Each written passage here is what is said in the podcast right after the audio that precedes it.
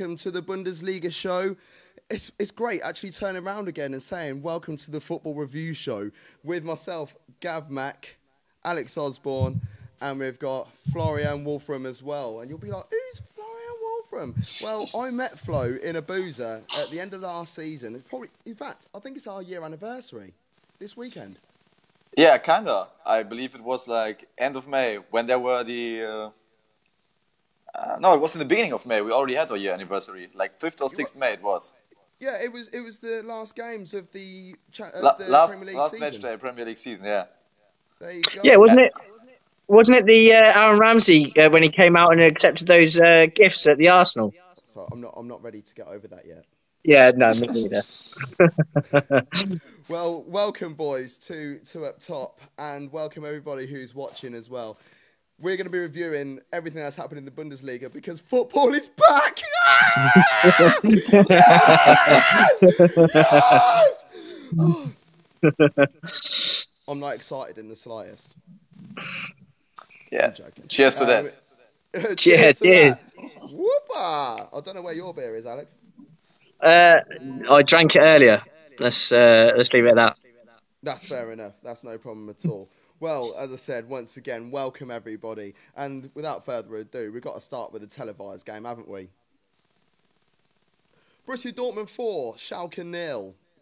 Uh, goal scorers were um, Erling Haaland after 29 minutes. Imagine Erling Haaland scoring a goal for Dortmund. Doesn't happen very often.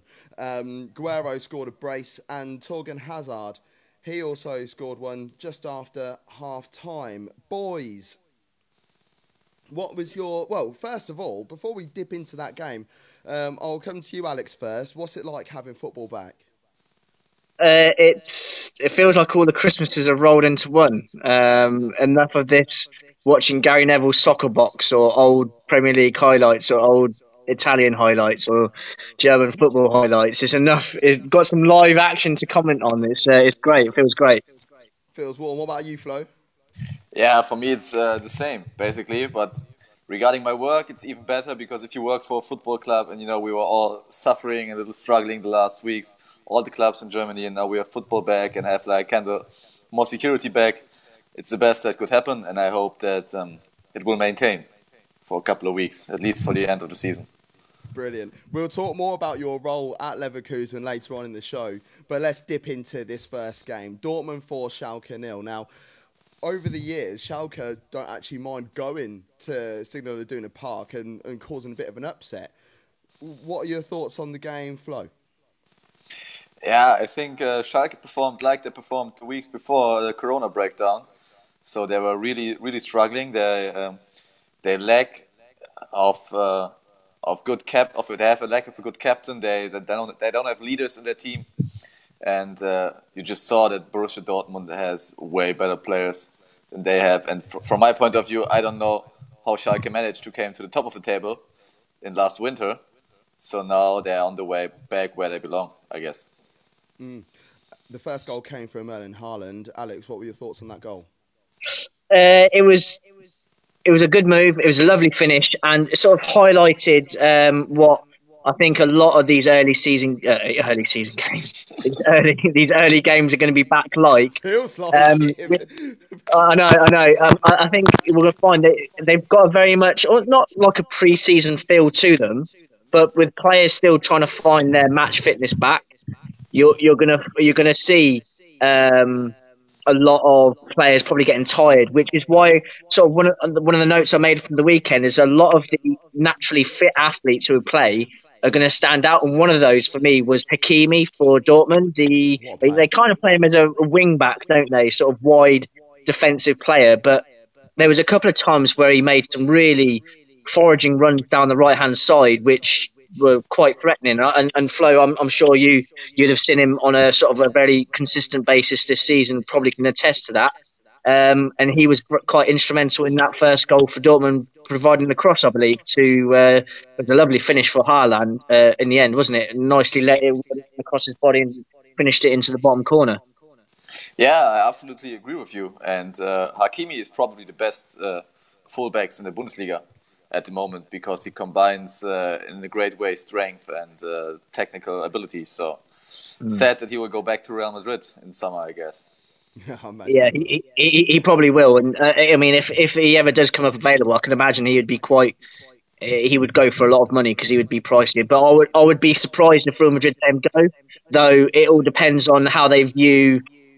Was it uh, who's there at the moment? Carvajal. So it all depends on how they view that there. But I I think uh, agree with Flo. He should be their future really down there down that right hand side.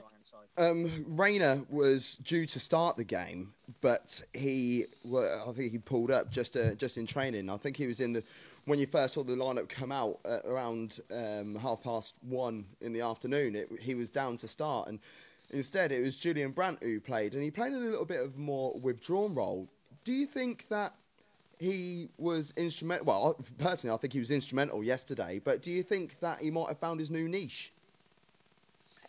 I think he already had found his uh, niche in Leverkusen because when we got our coach Peter Bosz last year in January, uh, he transformed him from a winger to a center midfielder, and Julian Brandt performed quite well there together with Kai Havertz. And uh, I was wondering why Dortmund wouldn't let him play in, in, the center midfield, but now as they did, you can see how uh, valuable he is for or he can be for a team.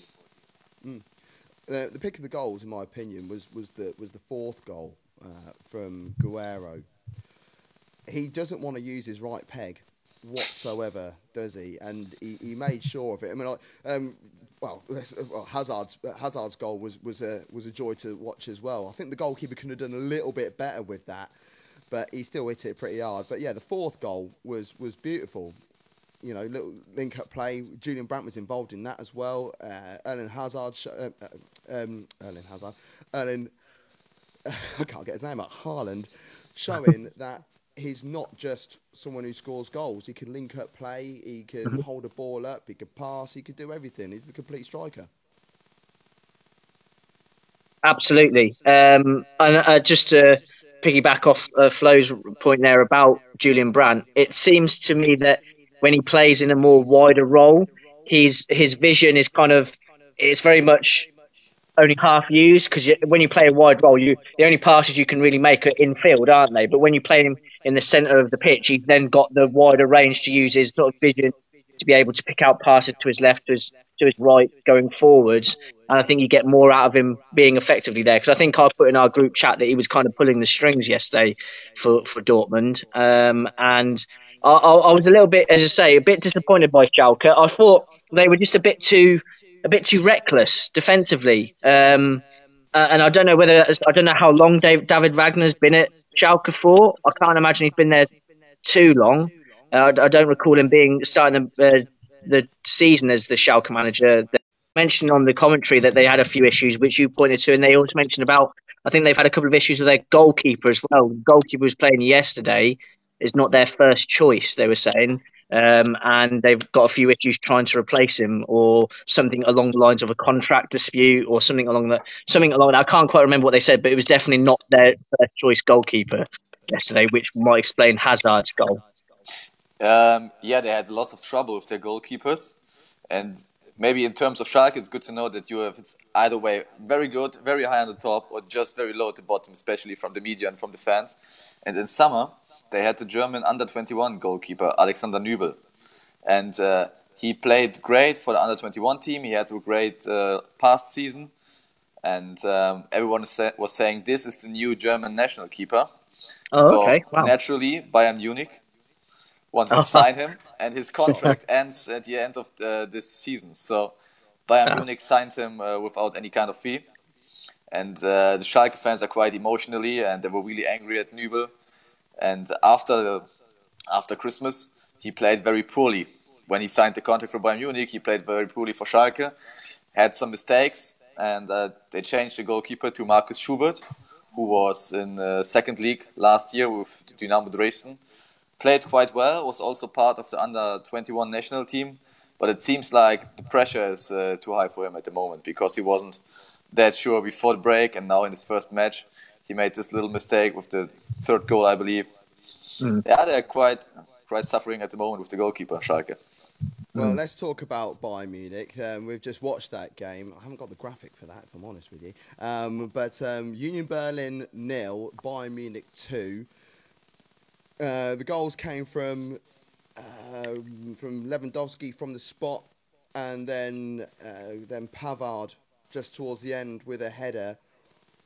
The first goal, well, there was a goal just beforehand, and watching it over and over again, I'm livid that it was actually disallowed. However, I have finally seen the actual VAR situation, and I fully understand why that was short off. So uh, the first goal, it was a Gnabry header across goal, um, and then Thomas Muller nodded it in. The reason why I was kicking off is because it appeared to me that Gnabry and Muller were level, but um, what's his name?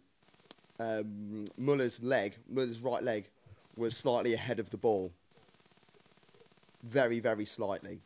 Yeah, and the and the ball goes forward, doesn't it? So when it goes forward, then they count it as offside. So I, I, I actually no, put if, down if, here if, in my notes. He le- if he was dead level, then that would have been fine. If he if he, it was if he was level with Gnabry, he would have been fine. But he wasn't. His right leg was slightly off. So.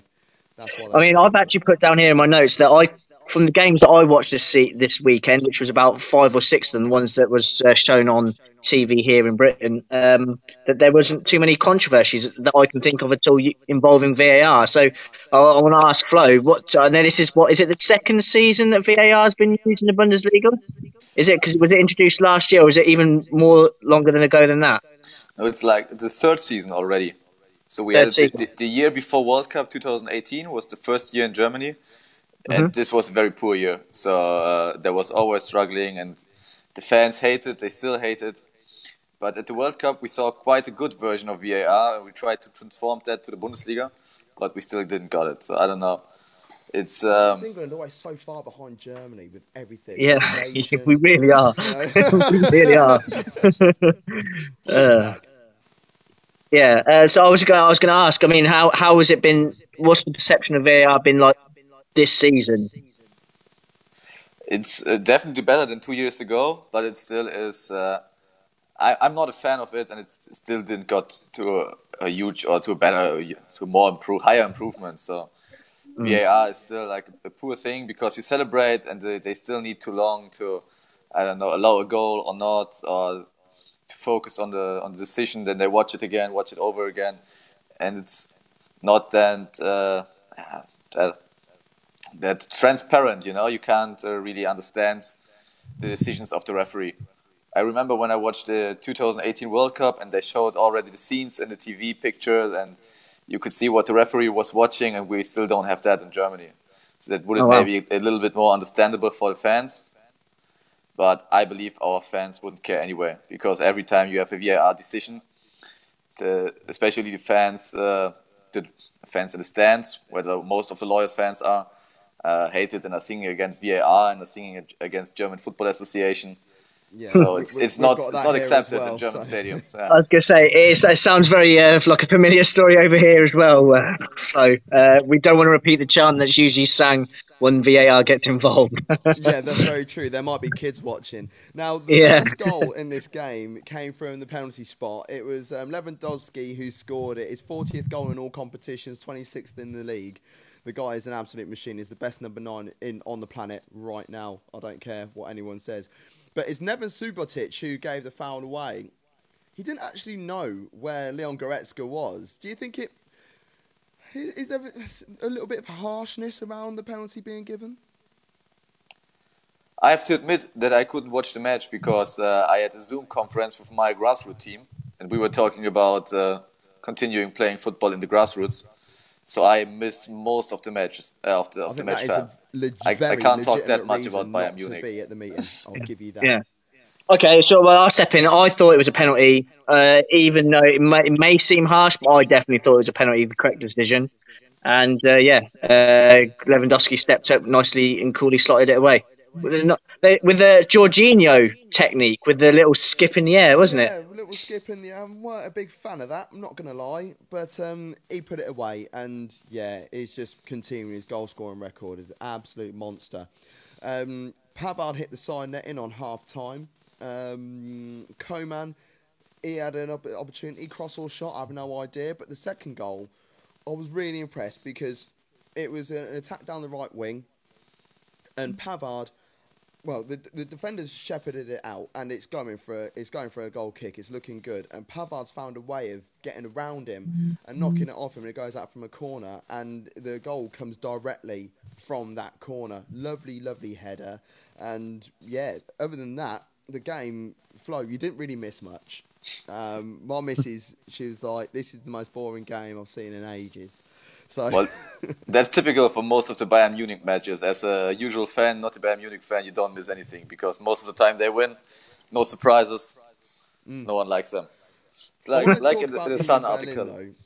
Um, Union Berlin, their form, it's not great. They've won two, um, drawn one, and lost three of their last six games.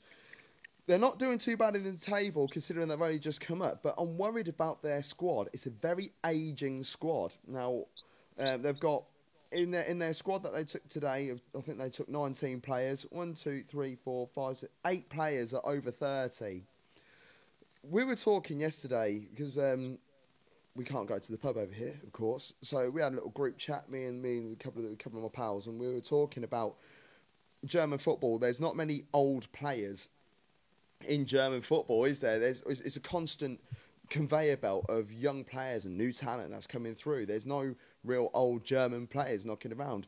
So why do Union Berlin think it's okay to hoard all the all the old players?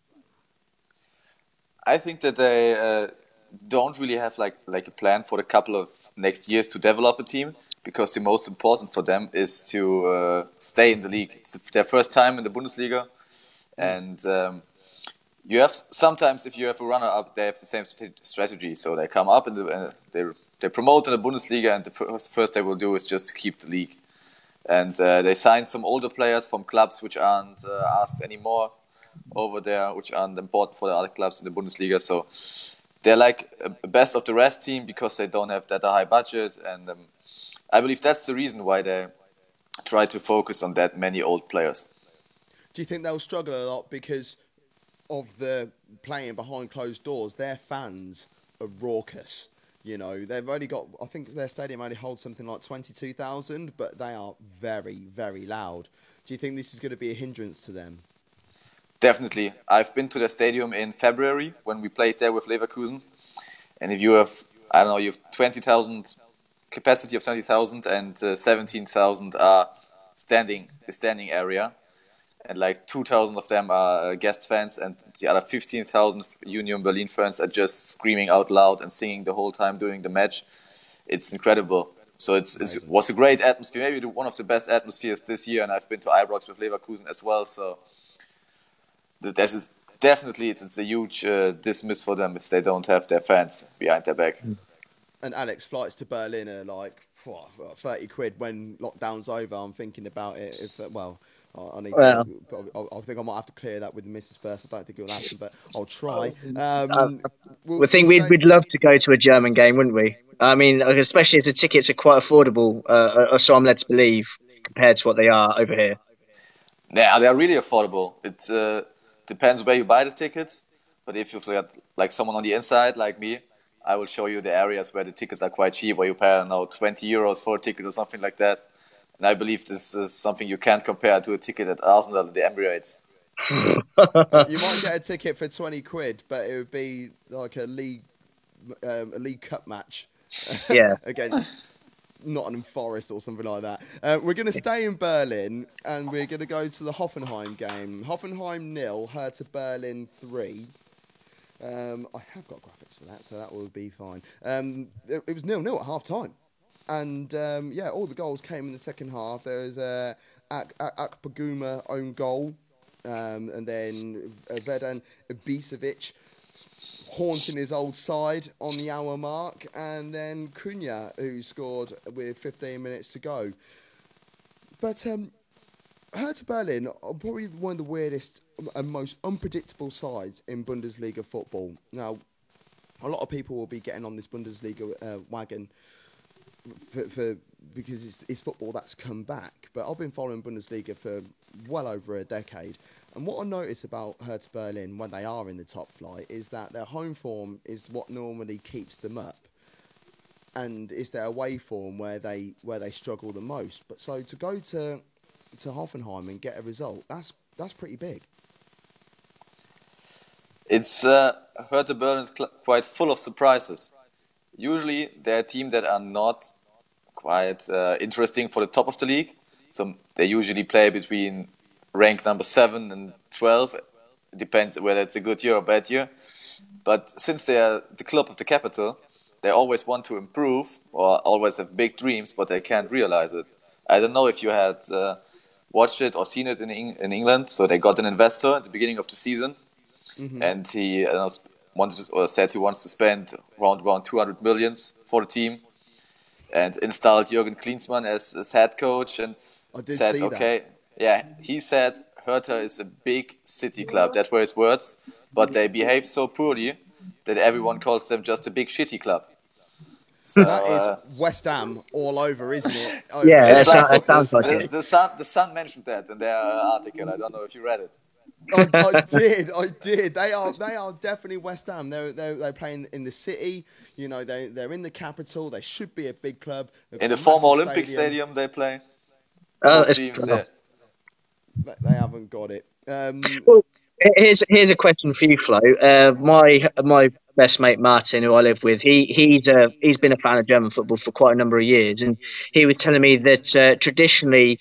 Uh, it's more of the northwest in Germany is where the sort of powerhouse is and where most of the the foot uh, the money has been when it comes to German football, and not so much in Berlin because for some reason it just hasn't quite worked out that way. Is that is that the case? Is that kind of over history, that's kind of how it's played out in, in, in sort of the Bundesliga and German football in, in general. Yeah, that's quite the case. In German football in general, you have huge amounts of clubs in the west and in the southwest, especially in the former uh, Federal Republic of Germany.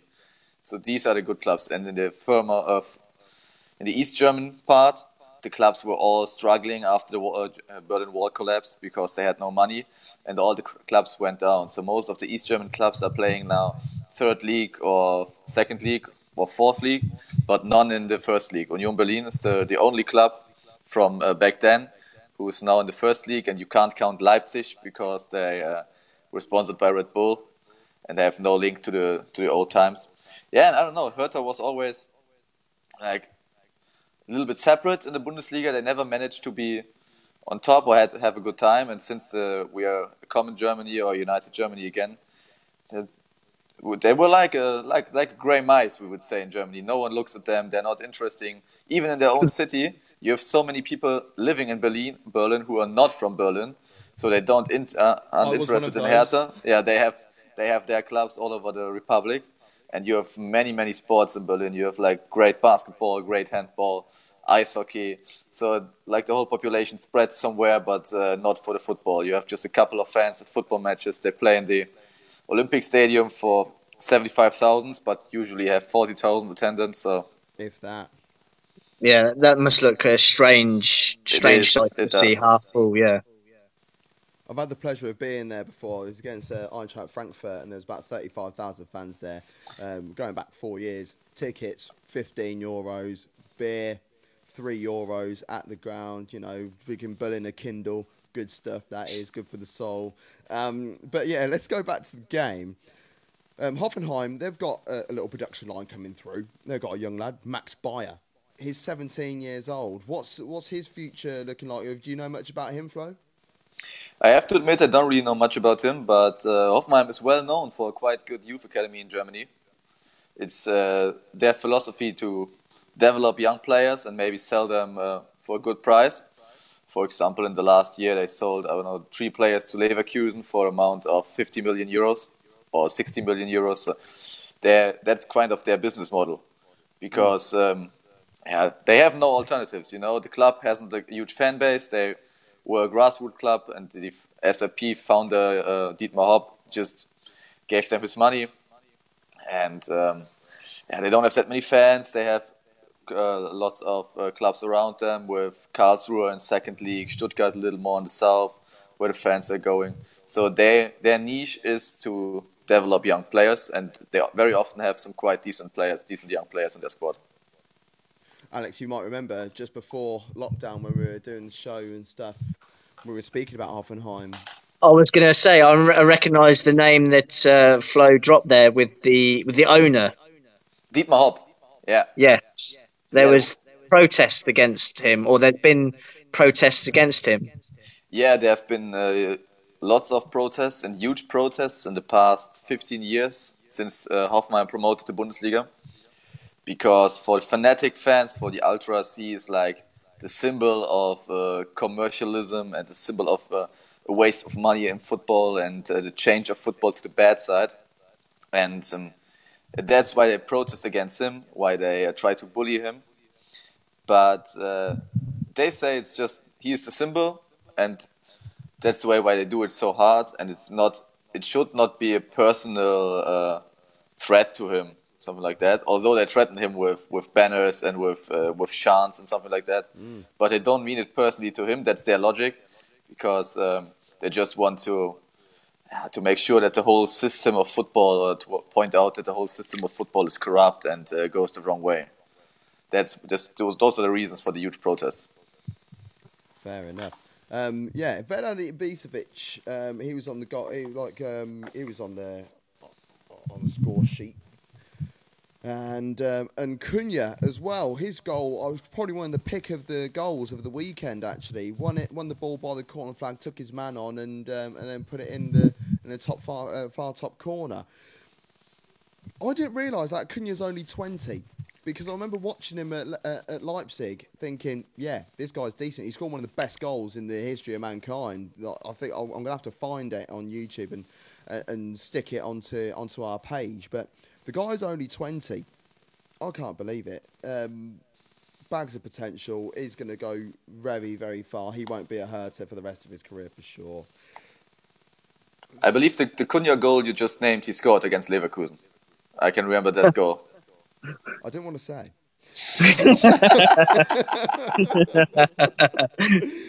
We're talking about Leipzig, so we might as well go to Leipzig. It was um, RB Leipzig 1, Freiburg 1. Uh, the goals came from Gulde, um, 11 minutes uh, before um, half time, and then Yusuf Poulsen with 13 minutes to go in the match. Before the game started, it was clear that Leipzig would win this game. You know, um, uh, Freiburg, they're not they're not exactly terrible. You know, they're not doing too badly in the league. They're seventh in the league. Um, they're very close to a Europa League position at the moment. Uh, Leipzig, they've had a bit of a fall from grace, haven't they? They've, they've their last six, they've drawn one. Uh, sorry, they've drawn four and only won two of those games. And uh, towards the beginning of the season, it was like, right, is this Leipzig's year?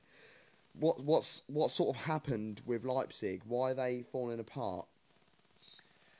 I really don't know. It seems like the, the winter break wasn't good for them because before Christmas they were like head of the league and played a great uh, season so far, and they played very constantly, and that's the the key to win the German league. If Munich suffers, you need to be there every time, and you need to be there constantly. And it seemed that they were there this time, but after the winter break, as it happens so often, they uh, yeah they had a little crush down. I don't know what the problems are actually because they have one of the best coaches. They performed quite well in Champions League with knocking Tottenham Hotspur out. So um, I don't know what Yeah. why Two why they, gooners are like, yeah. yeah. I I don't know why they can't perform in, uh, in Bundesliga anymore. or Perform so bad. They simply don't use their chances or don't take their chances because they had many chances as well on uh, Saturday. well, I Um, thinking- so, uh, I uh, think you're about sorry, to Gav. allude to those. Yeah, sorry, I I just wanted to jump in there because it's it's. Uh, I don't know whether you meant meant to make the link, but you mentioned the coach there, Flo, uh, Julian Nagelsmann. If, if, if my pronunciation is correct It's there, but- perfect. Oh, brilliant! Thank you. Um, so he was obviously he, he was he was the head coach at Hoffenheim, wasn't he, before he came over to Leipzig? And it was quite a unique move, from what I can understand, about how they announced he was going to be their manager a full season before he actually took over. What is the what is the public's view of of uh, Nagelsmann? Are they are they uh, holding him up to be the new coming of the future German head coach? Is he is he because he's been linked with not just jobs in Germany, but from jobs around Europe as well. Uh, and I know that he, was certainly a, a manager which was linked with the Arsenal job at various times in the past. Uh, and other big clubs as well. What, what's the view on him uh, from within from within Germany? Uh, there, Flo of of Nagelsmann. Yeah, he's seen as the next uh, top manager, maybe the next kind of uh, Jurgen Klopp in terms of success, because the, he started with I don't know 28 years old. When he was 28 years old, he took the job at Hoffenheim. He was former under 19 coach, had a great um, education from the German Football Association. He was like one of the best uh, young coaches in his final year, and uh, then he managed to improve Hoffenheim. So he first saved them from relegation. Afterwards, he established them in the in the table. Then he qualified for Champions League with them.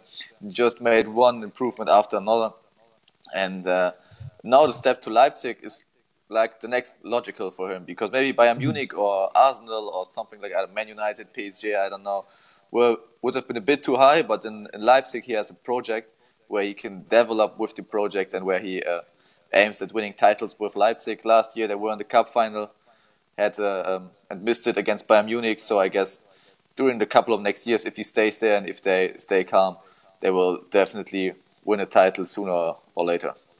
Hmm. He definitely gets a tune out of teams. You know, Yeah. in in the first half of this game, in the first 15 minutes, there was a number of opportunities that they had, which were you know, very unfortunate to, to miss them. In particular, Tyler Adams, Timo Werner. It was a lot of domination. That's what they. That's what he sort of tends to install into his teams, isn't it? He wants to get in their faces and put a lot of pressure on.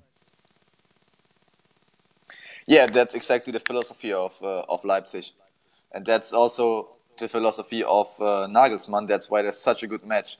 He had this philosophy before in Hoffenheim, and that's why uh, Ralf Rangnick, the former um, sports CEO, wanted to have him desperately in his team.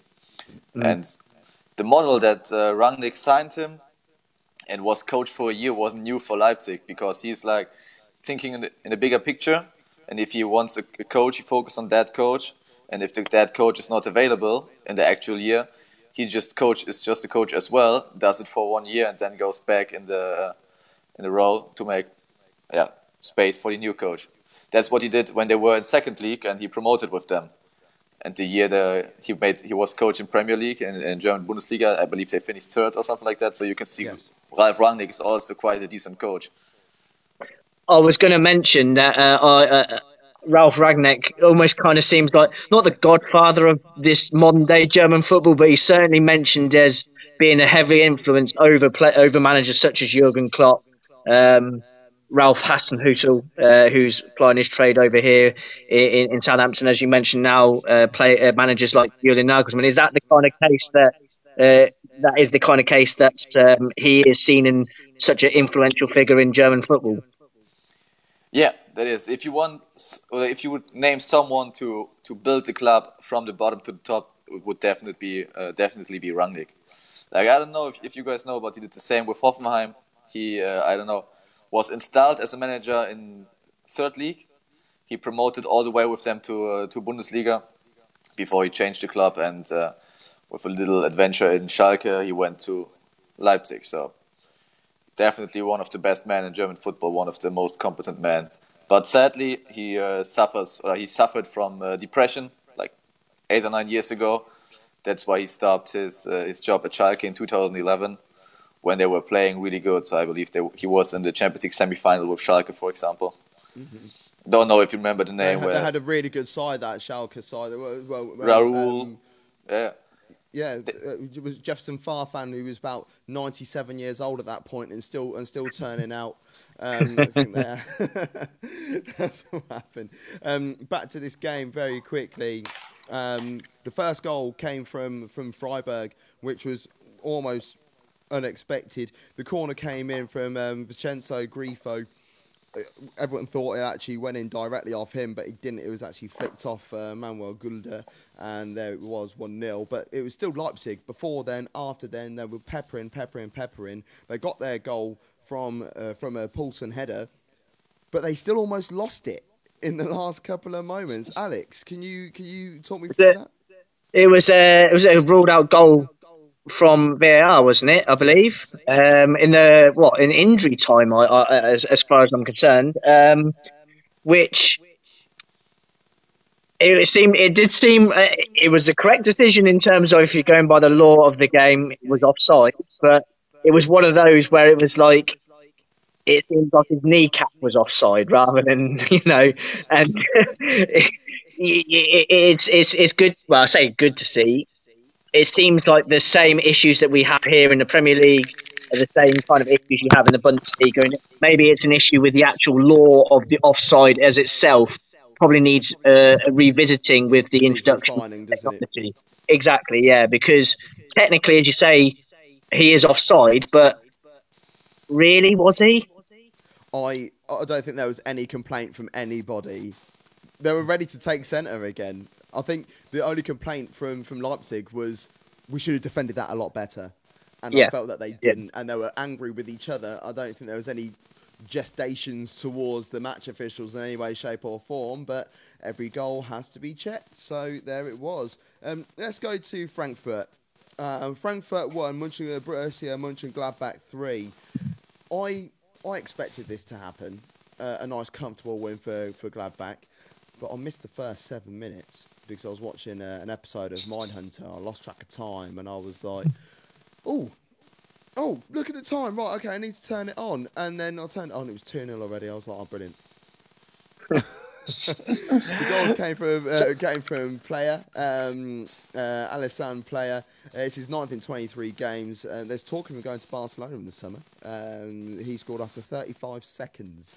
Uh, the second goal from from the the son of World Cup winner Lilian Thuram, his his lad um, Marcus Thuram. After seven minutes, um, Bensebaini he scored from the penalty spot, and he's um, he, he's pretty shiny himself as well. And the third goal isn't actually, um, sorry, the fourth goal isn't actually from Poulsen, as uh, as the graphics suggest. It was actually from Andre Silva. Uh, so Andre Silva, uh, who um, he was at Sevilla. No, uh, yeah, was at Sevilla. Was at AC Milan on loan, and um, yeah, he got the he got the, the goal to to bring it back a little bit. Mönchengladbach, once again, they're another weird one. You know, they, they qualify for European competitions on a regular basis, but don't really do anything with it. But their squad isn't exactly a bad squad, is it? No, they have quite a, quite a decent squad and a great atmosphere in their home stadium in Borussia Park. So it's always very difficult to win there. And um, I always have the impression, or had the impression when they qualified for Europe, that they weren't experienced enough to. Uh, to be good in Europe, and now um, they're on a good way again to qualify.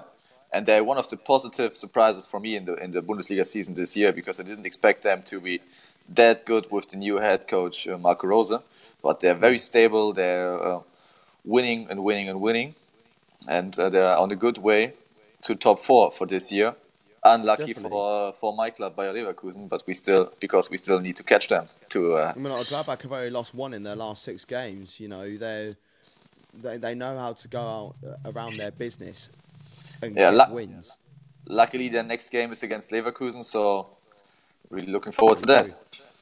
I, I, I think that's. Um, I'm going to be looking forward to that game. A because um, out of all the teams that I watched this this weekend, Gladbach were the team that uh, actually played quite different to the rest of the sides. Every, every, majority of the sides were your high press, your Gegenpress, you want to call it, where your high defensive line, pressure from the top, um, which early uh, early doors can seem a bit risky because when your players are not fully fit, match fit, you can seem to pick your way through it. And there was a couple of times where the defending for me kind of left a lot to be desired across a number of teams, whereas Gladbach seemed to take a more direct approach, maybe not quite such a high press, but they were certainly trying to get. You mentioned his name, Alassane Pléa. I, yeah, I don't know how you say yeah. pronounce it. And uh, as you say, Thuram as well. They were to utilise those two players, and they did did so to devastating effect in this game. Is is that the case, Flo? A, a, a Mönchengladbach kind of a, a more direct team as opposed to the sort of tradition or the, the standard that is now the Gegenpress that's deployed by quite a number of teams in the in the in the league, or is it just a case for this game? It, that's how they how it played out. I, I could have to admit I couldn't quite hear you because I had some struggling with the, uh, with ah. the sound, and actually at the moment. Oh, have we lost Flo there? We might have a little technical difficulty there. I'm sure Flo will be back in a few moments. Um, from from what I know about about Bundesliga football. But you are right; they do play a slightly different different way. You know, they, I think they try and play football. That a lot, a lot of the other sides in, in the Bundesliga, that you're right, they have that. You know, will absorb, absorb, absorb, then just hit you with like high press. Will press from the front. You know, your strikers they'll, they'll play a, a front three and they'll be putting a lot of pressure on. They it's very rare that a top side will be able to play, uh, well, a, a, lesser side, so to speak, will be able to play the ball from out the back very well, because the because the you know the good sides will be putting that high pressure on early doors. We've just lost Flo for a few moments, but I'm sure he'll be back in in a couple of seconds. Um, I think that's him. I think that's him. I think that's him. But yeah, um, Dort, uh, Dortmund, Mönchengladbach. I was, uh, I was pleasantly surprised by them. I mean, Martin did mention to me that he he thought that they would be a fairly good side to watch, and yeah, uh, those two players, and Alassane Pléa and, and Thuram, certainly stood out as one of those of those players who, on this first weekend, as players to keep an eye on. Whether that's down to the fact that they're again naturally fit athletes. I mean, Thuram, you've got to think he's he's coming from good stock there from uh, from his father. Um, exactly. Um, uh, but uh, uh, Play, I, I, don't really t- know too much about him. Uh, he seems feels like he's kind of. You mentioned that he's linked with Barcelona. Um, mm. Has it? I'm, I'm, sure he's played in the Italian leagues, hasn't he? Uh, before before this season. He's, he's been around for uh, for a while. I say he's been around for a while. He's been more under the radar for a while because he's not exactly the oldest player in the world but he does score goals and he bags. And uh, as I said, he's, he's, that was his ninth in 23 appearances. And Barcelona will be able to pick him up relatively cheap because it's not very often that a player leaves the German league for stupid mega bucks. It's it can be a lot of money, but I reckon a bid of like 50, 50 to 60 million, that that would be more than enough to prize him away from uh, uh, from Mönchengladbach. Um, we're going to move on to another game, and um, and hope that we'll be able to get Florian back in a few moments because we really want to know more about uh, about Leverkusen and his role there. Um, Augsburg one, Wolfsburg two. Wasn't really expecting that result. Um, prior to the game, I sort of was, but the way the game panned out, I wasn't expecting it. I thought Augsburg might have actually been able to do something about it. Um, Steffens with the opener goal, Renato Steffens with a header uh, just before half time. What a, a header that was! Is it? He's headed that for about 17 yards out. It was good. It was lovely. I love a good power header. I love a good power header. He's literally he's used every single neck muscle in the world. Um, Paulo uh, Paulo Otavio with the cross. He's a Brazilian left back. I can't see him ever getting caps for the national side anytime soon. But he's he's all is all right. You know, does the job. You know, like those sort of players. You know, they they're all right. They're okay. Um, the second goal, um, it was it was well, it was an equaliser. It was from Jedvaj um, he converted after Casteels failed to, to deal with it. The, the the ball was it was almost like a bit of a goal line clearance. The, the ball went towards the goalkeeper. He tried to get it, and it sort of went through his hands onto the bar. I think it might have actually bounced in before it before it went in, but it uh, it, it, it there was someone there on the line ready to put it home, and that made it two. Well, sorry, one one, but it should have been two one to Augsburg. Um, so I didn't get to see too much of this game. So what uh, what was the part where you're referring to? I saw the goals, well, but I didn't very, see too very much. similar to the situation in the Leipzig Freiburg game. Was a well is, is a player was he in the in the eye line of the goalkeeper? Well, when the header was made, right. he, he he ducked out the way completely. So it wasn't uh, for me. I don't think he was in the eye line of the goalkeeper. Again, it's the law. Is it, maybe it's not so much VAR, but the law that needs to be examined. Um, I was gonna, I was gonna say, is Flo, is Flo there with us? Uh, as obviously, he's still having those those technical issues there. Uh, it, it, Flo, can you can you hear us? I think Flo's back. Yeah, guys, can you hear me? Welcome back, yes. son. Ah, there we go. Sorry, sorry for the technical difficulties. That's oh, it's o- it's okay. We we we've been. We, we have it. This is week. what happens. Yeah, this is what happens. So no, we're not. Please don't don't feel bad there, Flo. We were just talking about Augsburg there. Um, we were just hoping, obviously, you can come back in time so we can talk to you about your role that you have at Leverkusen, which I'm sure we're going to get onto very shortly. Yeah, we'll get onto that in, in a few moments for sure. Um, but um, yeah, we were just talking about the moment where Augsburg thought they took the lead to make it two one, uh, but they didn't. Uh, it was ruled out by VAR. Um, Wolfsburg did in the end go on and win that game and uh, it was uh, Kevin Mbabu's cross.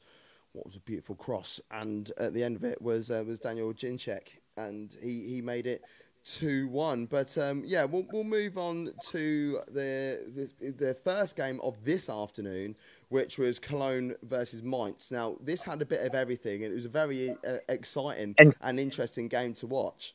I thought it was very entertaining. I thought personally, for me, this was the best game that I saw this weekend. I think this is this is why I've been telling people Bundesliga is one of the most exciting leagues in world football, and people need to watch it more because it's you don't always have to know all the players and know everything that's going on in order to enjoy it. I know a few of the players at Cologne and Mainz, and particularly one in Mainz, uh, Ricky Quaison, Palermo legend. So, so of course I'm going to know him. But it, you know, they've, they've got like Mark Uth there and things like that. You know, there's some there's some names that are around, but it's just there was, watching the spectacle of the game. Was the the other the other lad that stood out to me? So I thought Draxler doesn't he play for PSG? But it was actually Drexler, wasn't Drexler, it? Yeah. yeah. Um, and but he he to me stood out. I mean, it was a lovely cross from him for the first goal, the header at the back post, where he just whipped it right across the six yard box, and it was it was a gorgeous play, gorgeous play. But he certainly stood out along with how do you say? I know it's spelled U T H, but I don't know how to pronounce it. Is it Ute? Oot. Oot. Oot. There we go. Yeah. So um, yeah, I, I certainly like this game. Cole, you know, being Arsenal fans, we know that's where we signed Lucas Podolski from, and that's uh, he came through their youth side, didn't he? Before he went to Bayern Munich and then came back to them. Um, uh, Podolski is a little bit of a cult hero at Arsenal, I, I think, from the uh, from his uh, hammer of a left foot would always pop up with a with a goal uh, quite often. Um, but this game was quite, I say, was a very good uh, advert for German football. I think, and um, I, I, don't know, is, is that do you, a Cologne and um, a Cologne and Mainz usually involved in the more entertaining games of German football? Is this kind of a a usual thing for them, or just a case this game just happened to be that way? Well, I'm with uh, with what Gav said before that German German Bundesliga is so unpredictable. So the same game could have been like a boring nil-nil, for example, and you you you never know what you get if you have these teams in the middle of the league. And Cologne, for example, they had uh, a poor start in the league. They were the last place. They everyone said they're gonna straight relegate again, and uh, out of sudden they changed the coach, and since then they were like second or third best team in the Bundesliga. So I believe in the last 10, 10 12 games since they changed the coach, they had oh. eight win eight wins or something like that. It was eight and twelve, wow. isn't it? Yeah, something like that. They performed very very good before Christmas, after Christmas. No one expected that. And Cologne fans, they are quite uh, euphorical fans. So yes. they were saying we are we're going straight back to Europe again. And uh, as I'm a Leverkusen supporter and Cologne is our big rival, so we only have 15 kilometers between our say, stadium. It's down the road, isn't it? Yeah, I, I, I can't like this development for sure. um, the first goal, the first goal came from a penalty. and we knew that it was going to be a penalty. Referee had no decision, no mind to to you know not give it. But then there was still a two and a half minute wait before VAR decided that it definitely was a penalty and that felt very Premier League. It was very, it was very, very frustrating. Um, but then just after half time, Kainz is at the far post, lovely cross, Bosch goal. Cologne were comfortable. They had nothing to worry about whatsoever. Yet nine minutes later, Awoniyi he gets one back, and then an equaliser from Kunde, um, Kunde Malong. I he, he was he was on he was the youth player at Atletico Madrid and didn't quite make it. He his goal there was, when I was watching the commentary they were like, "Oh my god, you know what an amazing goal." What were the Cologne defence and midfield thinking? He's literally just walked in a straight line past six people. Lovely finish, but where's the, what, what happened to their defense? I couldn't watch the uh, the match either today, so maybe Alex, uh, if, if, you saw something, just yeah, you, yes, you, you, you, you, had the grassroots thing going on. As I said, like I, I, I will not going to argue with that. I'll, I think that's a very legitimate excuse. yes, um, so it was um, this game. It's funny as you say, Gav Cologne were very comfortable, uh, two 0 up, and Mainz were looking to struggle, and then. I don't know what happened, whether Mainz uh, were not playing to their usual identity, but I mentioned to Martin there was a couple of moments before they actually scored their first goal where it almost seemed like it was kamikaze defending, where they just literally had one covering defender in the centre of the pitch, and all the other defenders are kind of pushed up in a line in front of him, and it sort of seemed to push the whole team even further up the field.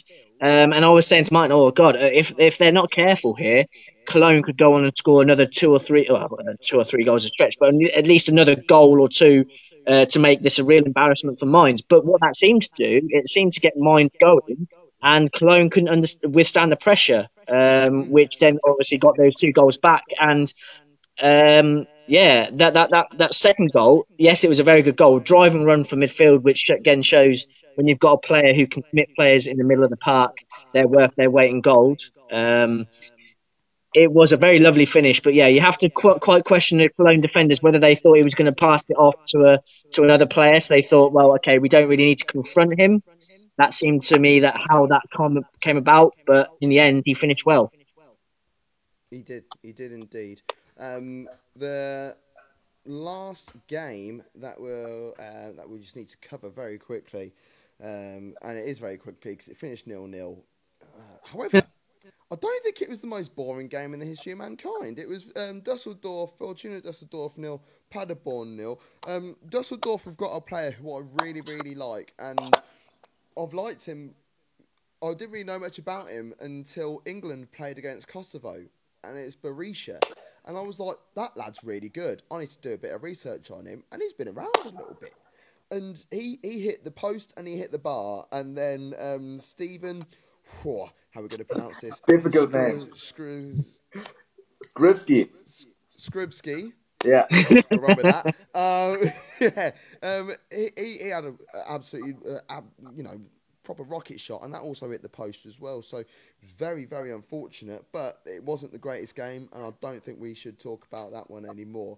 But what we will talk about um, is the game tomorrow night, which is also available to watch on BT Sport um, 7:30 p.m. UK time, and that is Werder Bremen versus um, some team. Um, I don't know. I don't know who the other team are.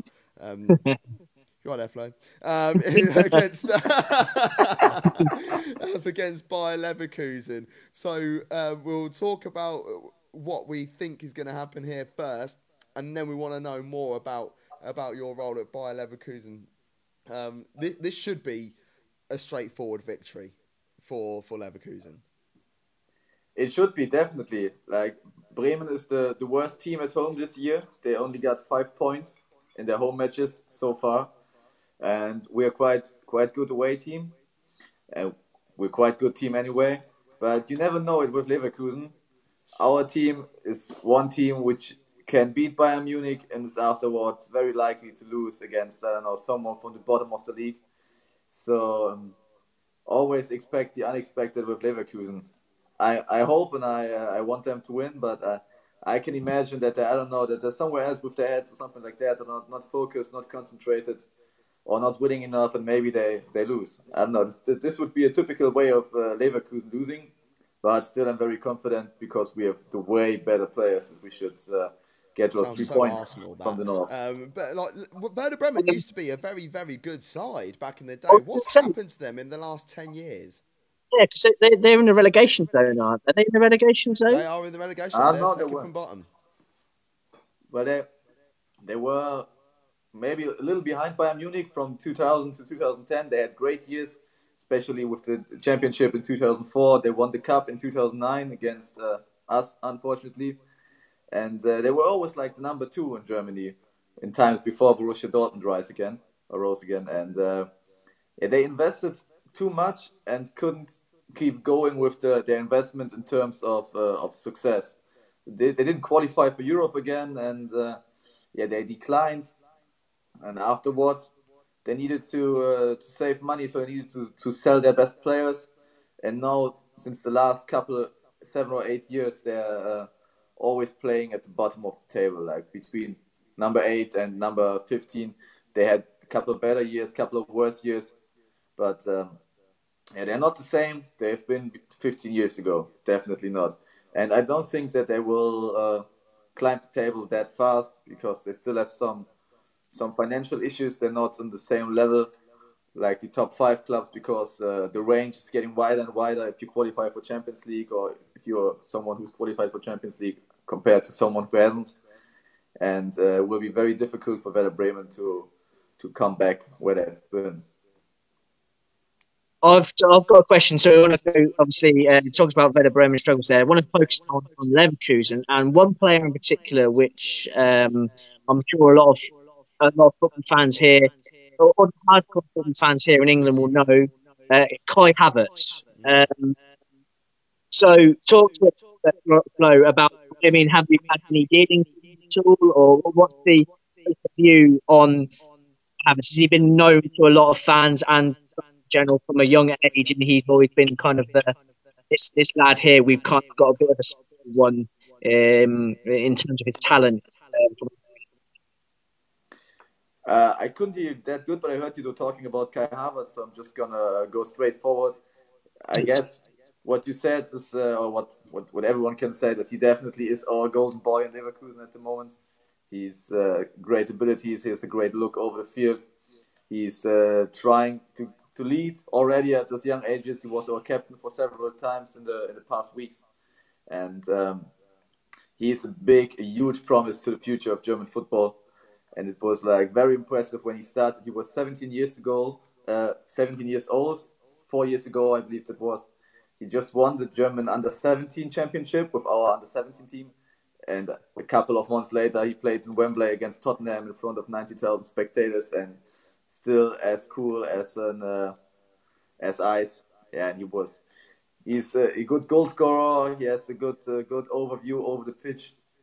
He's really really unbelievable. And it's great luck for us that he he plays for Leverkusen at the moment. He had little problems at the beginning of the season or in the, middle of the season, but uh, I guess he's uh, he's over that, and he will be as good as he was in the end of last season again. And uh, there will be no way for us to keep him to keep him a very long time in Leverkusen. But we're lucky he still has a two-year contract, so we don't need to sell him this year if the price doesn't fit. So uh, we will see what happens in summer. But I believe those high-class player and such high potential player, they will uh, there will be a club who will pay a huge amount of money for him. And unless someone pays hundred million and more, we won't sell him. Yeah, exactly. Set, his stall out. It's a, he's an absolute talent. There's every time I watch um, him from the national side, where I watch him for you guys, I get excited. He excites mm. me a bit like how, how Julian Brandt does uh, does or did for you guys. You know, uh, yeah, Rebic, actually, best friends. Not, not Rebic. Um, Rebic was um, at um, uh, Frankfurt. Who's the lad? That, oh, there was a lad who you had up front um, not too long ago, but he was like he he you you play a nice brand of football as well, a bit like the the Gladbach style of football. You know, you you you play. It's quite possession based, but exciting possession based. You're not just passing the ball sideways just to get stats up. You're passing the ball and you, you find little pockets and you find little holes where things happen and create things and just make it really exciting and easy on the eye to watch. I really think that people should be tuning in tomorrow night, or um, if you're watching this or listening back to it on Monday later on, to to um, to watch Leverkusen and see how they play football. It's a brilliant brand, but I want to know more about you, Flo, and what you do at Bayer Leverkusen. Okay, um, I work in the membership department actually from our club and uh, I have two big membership clubs I'm working with, two target groups, and these are the target groups of the youth, so 13 to 18 years old. I need to acquire a member this uh, this age, and 55 plus, like our senior citizen membership. Those are the, the most important target groups for me. So I'm uh, I'm doing events for them. I'm I'm in touch with all the fans. I'm like the, the person they can talk to if they have any questions about Bayer Leverkusen, if they have any needs, any wants, something like that. And um, my task is to increase our our uh, number of members every day, basically. So we have uh, at the moment we have around about twenty eight thousand. Our aim is, is to is to get thirty thousand in the part uh, in the next couple of months, and uh, we will see if we can achieve it. But I can tell you that working with senior citizens is way more interesting and uh, it's better than working with youth because the youth they always like they have the head here, they have the head there, they have girls, drinks, I don't know, something like that. And football is somewhere else. Uh, but the senior citizens, they're like 55 plus, but they're all they're not that old. Also, so I don't have the 80 years old. I still have some people who can be working or who you can work with, who you can drink a beer with, who uh, love to go to the stadium and who haven't been different when they were young. So they were telling me quite often, so oh, when I was your age, I was drunken every weekend, something like that. And it's cool that you know doing the, the tours with us. For example, at Union Berlin, Berlin, I was there with uh, 55 elder, elderly people, so they they really enjoyed the match there. And we're doing this through Europe. I've been to Juventus Turin with them in this Champions League group stage, and um, they love it, and I love it too because it's like kind of a way to combine my my hobby and uh, and my job what makes me uh, very very happy. Uh, so I've got well, hopefully you'll be able to hear hear me here. So how did you manage to get into working for Leverkusen? Uh, how did you manage to uh, get into that job? Would, would, you have a job elsewhere in football and sort of into where now in Leverkusen, or was it a case of you wanted to always work in football and you've now managed to find that role within within the, the club that you're at now? yeah, it was quite a quite difficult way. I started with an internship in 2015 when I was a student, and uh, before I could start that internship, my actual boss and nowadays a good friend of me refused me three times. So he said like, "Oh, I don't, I don't want you." I said, I, I tried it again. He again said, "I don't want you." I tried it again. I don't know. I was talking to his aunt because Leverkusen is like a small place. We, we have only like 150,000 inhabitants. So I was uh, trying to pull all strings I could pull, and then he invited me to uh, to a talk inside the company, and afterwards I. It seems that I performed quite well because I had an internship for six months, and then I was working on a on a lower basis, just a couple of hours a week. Then it uh, yeah it increased, it increased, and since two years I am fully employed. So that's brilliant. That's brilliant. Just having someone right on the inside of Leverkusen, like right, okay, you know, and um, just be just uh, let you know that uh, every now and then we like to, you know, go abroad and watch the odd game and that. So if um, if we need to get a, a, ticket at Leverkusen, you know, just uh, you are definitely invited to Leverkusen for sure. To top on top. I will, I will uh, organize the tickets. I'll show you the best places to go around here. Maybe I'll show you a little of Cologne, which is quite a nice city, although they have a shit football club. But uh, I guess you would have a great time here watching football. More than likely will. Now, I'm just going to put the fixtures up for next weekend. Um, of course, next week we've got, well, tomorrow we've got um, Werder Bremen versus uh, Leverkusen. But on Friday, it's the Berlin Derby. It's um, Hertha versus Union Berlin. Don't really think it matters who has home advantage in that. Um, then we've got on Saturday, 2.30, all these games are on the telly box as well, so you'll be able to watch it. It's, um, it's Borussia Mönchengladbach versus Leverkusen. Ooh, that is, now that is... That is the game to watch. Everybody needs to watch that game, and we'll be talking about it all week. Uh, Wolfsburg versus Dortmund, Freiburg versus Bremen, uh, Paderborn versus Hoffenheim, and then on Saturday, uh, sorry, that is Saturday. Saturday, five thirty, I should say, is Bayern versus Frankfurt. Um, Sunday afternoon, we well lunchtime, it should say, is Schalke versus Augsburg, and then we've got Mainz versus Leipzig, and the Sunday evening game before our show next week is Cologne versus Dusseldorf. So that is what is going on this week. You've been watching Before- Gaffman, Alex Osborne, and uh, and Flo for two up top, the weekly football review show for the Bundesliga. This week we've got five in midfield, so it's our top five. So make sure you watch that seven o'clock on Thursday night, and make sure you also follow all our social media links. There coming along the bottom of your screen. There's your Twitter page. Um, so uh, yeah, make sure you like that. Um, you should be watching us on Facebook, so like that. Um, question on Flo. Uh, just want to know what he thinks the score is going to be tomorrow evening. oh, we'll get that. We'll get that. I'm doing my social media links. Okay. um, and then um, the YouTube channel. So make sure you like, share, subscribe, as you're meant to be doing that sort of stuff. So yeah, make sure that you tune in um, to B. Well, it's going to be on BT Sport. Not that we work for BT Sport or advertise BT Sport, but it's the only way to watch Bundesliga football in this country legally. So it is Werder Bremen versus Bayer Leverkusen. What are your score predictions, Alex? Uh, so I'll, I'm gonna I'm gonna go with a two one victory for Leverkusen. I think it both sides as, as shown from the rest of the games this weekend is going to uh, match fitness is not going to be there because we had we haven't played for two months. So, but Leverkusen being the superior team, I would expect them to to um, be the ones to make the to, to get the victory in the end. And uh, I'm going to go with a two one victory there uh, for Leverkusen. Flo?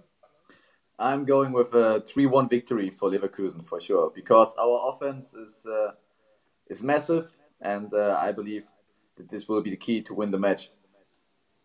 Yeah, and I just think it's very leaky at the back for, for Bremen. They've not had a very good time, and unfortunately, for such a big side, it will be a shame for them to go down. I think they will get relegated this season. I'm going with a comfortable 3 0 victory. Um, I can't I can't see Leverkusen uh, shipping a goal. But from everybody at the top team, thank you and goodbye.